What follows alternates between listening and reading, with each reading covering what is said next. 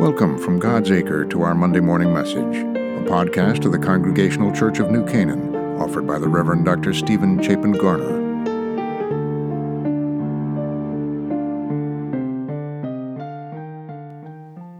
As we make our way through the Bible, we are in the fourth chapter of the book of Genesis, and we're dealing with a, a really difficult story. Uh, uh, the brothers Cain and Abel, and Cain murdering his brother Abel. And while there are stories in the Bible, uh, throughout the Bible, that are off putting, one of the things that I really appreciate about the Bible is it's not some sanitized canon of faith.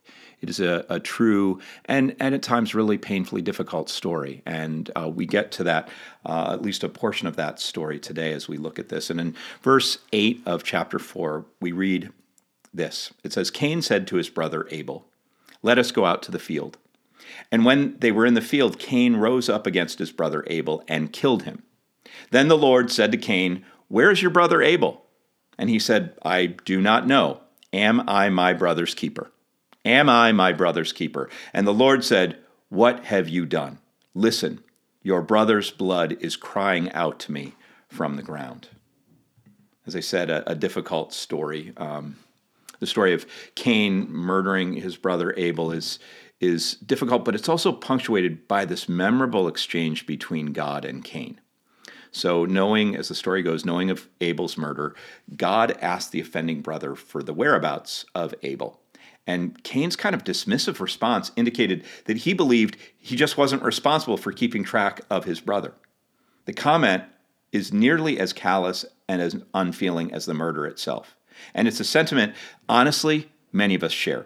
We do not feel responsible for keeping tabs on other people. We say, I'll do my thing, you do your thing, and let's just keep out of each other's way.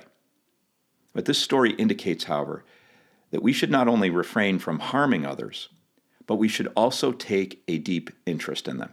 Even and maybe especially with people with whom we are at odds. You know, those folks uh, warrant our care and our attention according to God. God sees all of us as a single family unit. Therefore, we're beholden. We're beholden to take care of and to keep an eye out for one another. You know, it's a touching reminder of this kind of familiar care is the protection that God promised to afford Cain even after Cain's egregious act. You may remember, uh, it goes on to say that God marked Cain as a means of taking care of him. Shouldn't we be our brothers and sisters' caretakers? That's the question that's begged by this story. And the answer, according to God, is a resounding yes. So the question is who should you be keeping track of today? Let's pray. Lord God, we really would like to limit our involvement with certain people. If we're to be honest, uh, the people we would like the most distance from are often those that we live uh, in rather close range to, our family. But you remind us of our responsibility to care for and keep track of the people around us. If you are our keeper, as the psalm says, then we should be responding to that grace that you offer us by taking care of others.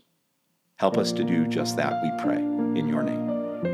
Amen. To learn more about the Congregational Church of New Canaan and to connect with the messages and the ministries of our church, visit us at www.godsacre.org. God bless you, and have a wonderful week.